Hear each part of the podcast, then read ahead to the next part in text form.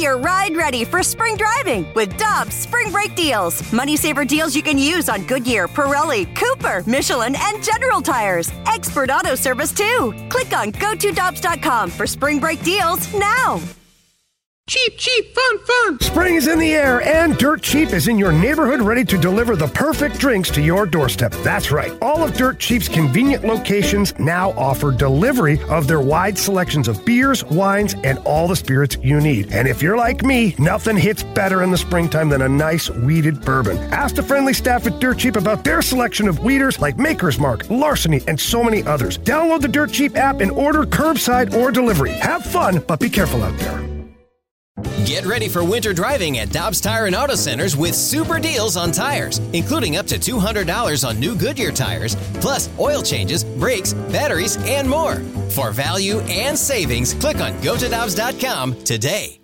Doing very well. Glad to have you. So let's start out with this market, and I almost hesitate to even call it that at this point.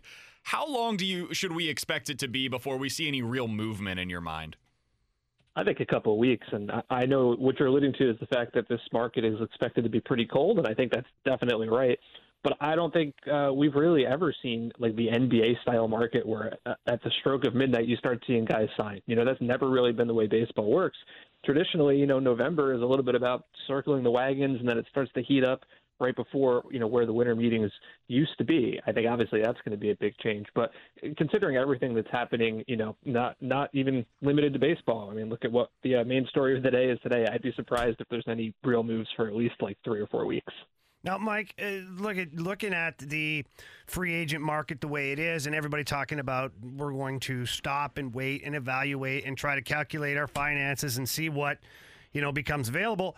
Yesterday, we had a good discussion here about you know what team could be that one team, that salmon that's swimming upstream and goes the opposite and tries to scoop up players that uh, maybe are out there for a cheaper price. Well, I hate to pick the chalk because it's kind of boring, but you know the answer that everybody would give to that question is the Mets, pretty obviously, because they finally got some incoming ownership who who are willing to spend. But if I'm going to go somewhere else, uh, let me give you a different team. I would actually be interested in saying the Dodgers here. And the reason for that is uh, the Dodgers are always pretty opportunistic and they don't really have a ton of money on the books. Obviously, yes, they just signed Mookie Betts for sure. But if you look at the rest of their roster, um, most of these guys are not under long term contracts. Even Kershaw at the moment is not signed long term. You know, you've got arbitration eligible guys like impending free agents like Bellinger, Seager, Max Muncy, and that is definitely a team where even though they, they are traditionally known for having a big payroll, like they've got some flexibility. And if they see an opportunity to add more depth to improve that team, even though they just won, I could definitely see them doing it. So you're telling me, Mike, that one of the best baseball teams that I've ever seen is now going to go out into a market that is probably going to have a market inefficiency of adding good players, which can't believe I just said that, but here we are in 2020. They're going to see that market inefficiency, they're going to take to it, and now they're going to potentially get even better going into next year. Yeah, isn't that wild? Isn't, isn't that funny how it works? You have you have the best people running your team, and you have a well-funded ownership group, and you have a market that is built explicitly for helping that. And uh, I think they're going to be really good next year. I know that's a hot take. Uh, so that makes a lot of sense. Uh, we were talking earlier today because we're watching, of course, as everybody was last night, and I'm sure that you were glued to this as well, Mike. The Gold Glove uh, awards were announced last night, and Nolan Arenado was on the show, and they asked him about his future out in Colorado. And as you probably know, he is quite the character here in St. Louis. We love talking about Nolan Arenado and when or if he could be traded for here in St. Louis. Do you think that there is a team? Specifically here in St. Louis, that could look at his deal and say, you know what? If the Rockies are willing to eat some of that, maybe this is actually the perfect time to strike and go make a trade for him because now maybe we don't have to give up the prospect haul that we otherwise would in a typical offseason. Yes, like like everybody else, I was absolutely watching the Gold Gloves last night and nothing else at all. um, I do I do understand why the Cardinals and the Cardinals fan base, more specifically, would have an interest in Nolan Arenado. Like, how could you not? Right? He's an elite defensive third baseman, and he's one of those guys where even though he didn't have a good hitting season this year, there are players where that would concern me, but but not for him because of his track record, because he's so young. Like, I I wouldn't even worry for a second about the fact he didn't hit that well. So to answer your question, yes, he's a phenomenal fit. He's obviously got a lot of issues with the Rockies. My concern here is not so much about the St. Louis end of this, but the Colorado end of it, because it's just so complicated that I'm not sure how they they make this work. Because not only does he have this big long deal that's uh, you know he signed it for eight years and 260 million last year, so a team has to be willing to handle that. But he's got a no trade clause that he would have to agree to waive, and he's got an opt out and, you know, it's hard to get guys to guarantee to not exercise that opt out. So now, if you're the Cardinals, what are you trading for? Are you trading for seven years and are you giving up a prospect package for that? Or are you expecting him only to be around for a year or two? And then if you're the Rockies, they're not going to give him away just for the, the thrill of not paying the contract. Like that's what the Marlins did with Giancarlo Stanton, right? They didn't get much talent out of it. The Rockies aren't going to do that. They're not going to want to pay for it. They're not going to eat it and they're going to want talent back. You know, so like all of those things in combination, it makes it hard for me to see him getting moved uh, to anybody, not just St. Louis. Now, Mike, to, to talk a little bit here more locally about some free agents and the market just being kind of crazy uh, where it is right now. Obviously, Waino and Yadi are, are at the top of everyone's list here in St. Louis. Fan favorites. Uh, Wayne will be a St. Louis Cardinals Hall of Famer. Yadi could potentially, and in my opinion, be a Hall of Famer uh, at the end of his career. What does the market look like for those two players? And at the end of the day, would it maybe be in their best interest to circle back and stay in St. Louis? The, uh, their market, I think, is a one-year deal a piece, maybe like one and an option, right? I know Molina's talked about wanting two, but he's going to be 38 years old next year. Wainwright is going to be 39 years old next year. Those guys at that kind of age, they just don't get multiple year deals. Now, certainly, um, Wainwright has been really impressive the way he's been able to continue being a successful pitcher, you know, throwing endless curveballs. And, you know, even though Molina's bat isn't quite what it once was, he certainly got that reputation behind the plate. So it's not like we're talking about guys who are going to have trouble finding jobs. Like they will certainly be able to find roster spots, but there's not going to be teams out there saying, "Oh yeah, three-year deals, please come here." And so that's not going to that's not going to be the differentiator for them. I don't think is money necessarily. It's going to be where do they want to play? You know, does Wainwright want to go back home to Georgia? Does Yadi uh, want to be a lifelong St. Louis Cardinal? I, I don't know the answers to those, but I, I would be surprised if either one of them is out there getting two-year, three-year, four-year deals. We're talking to Mike Petriello, MLB Network and MLB.com baseball analyst. Give him a follow on Twitter as well at Mike underscore Petriello. So, Mike, we talked with Bill DeWitt III, the Cardinals team president, last week, late last week, and we talked to him specifically about the Cardinals payroll. And he basically said, Hey, if you tell me how many fans we can have in the stands next year, I can tell you what our plan is for the offseason. The problem, of course, is we're probably not going to know that until late, late in the offseason. So it's hard to be able to say exactly what the payroll is going to be. So if we assume that they're not going to spend a whole lot this offseason, who are some players that, in your mind, going through some of the statistical analysis, you think could be bargains out there that can improve this Cardinals lineup that we've been trying to improve now for the last three, four, five years?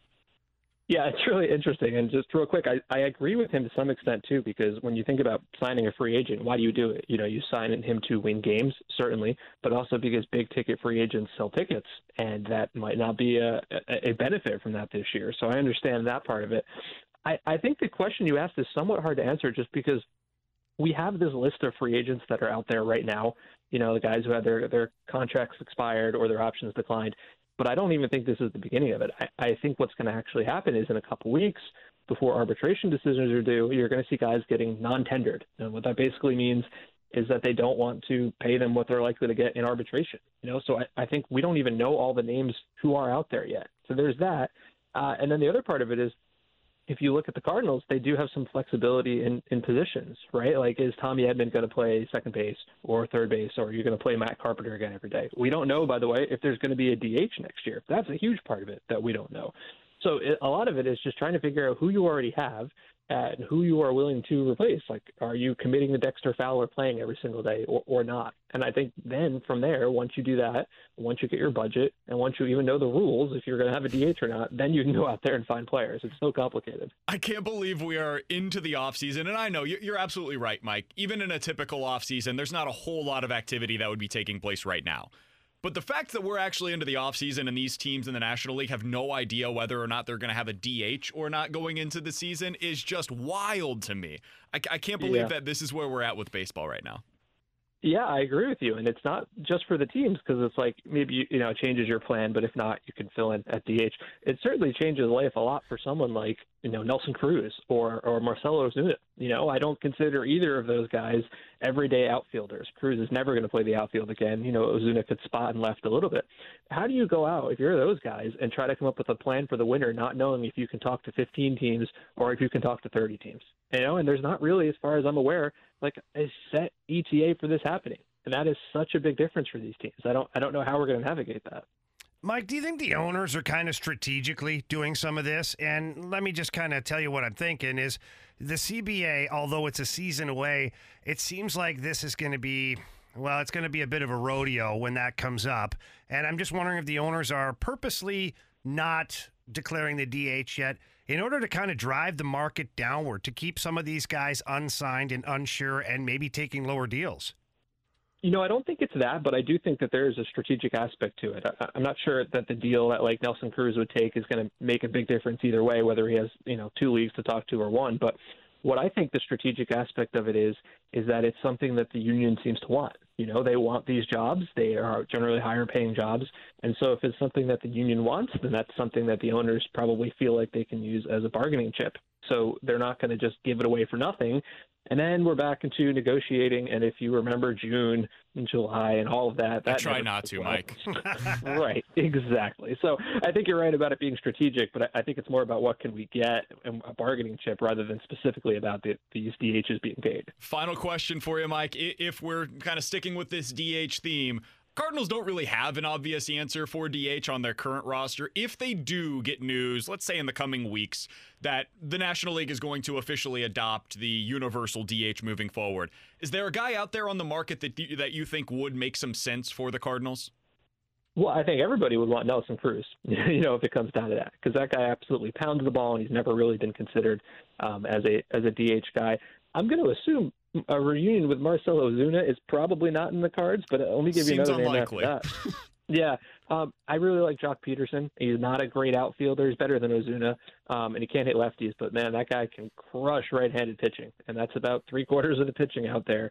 So he would be a guy I'd be interested uh, to sign as as some badly needed power, and he can he can manage in the outfield. He's not going to kill you, but he's certainly not someone I would look at as a plus glove. He's Mike Petriello, MLB Network and MLB.com baseball analyst. Give him a follow on Twitter at Mike underscore Petriello. Mike, we always appreciate the time, man. Thanks so much for hopping on with us. All the best to you and your family. Thanks, guys. Take care.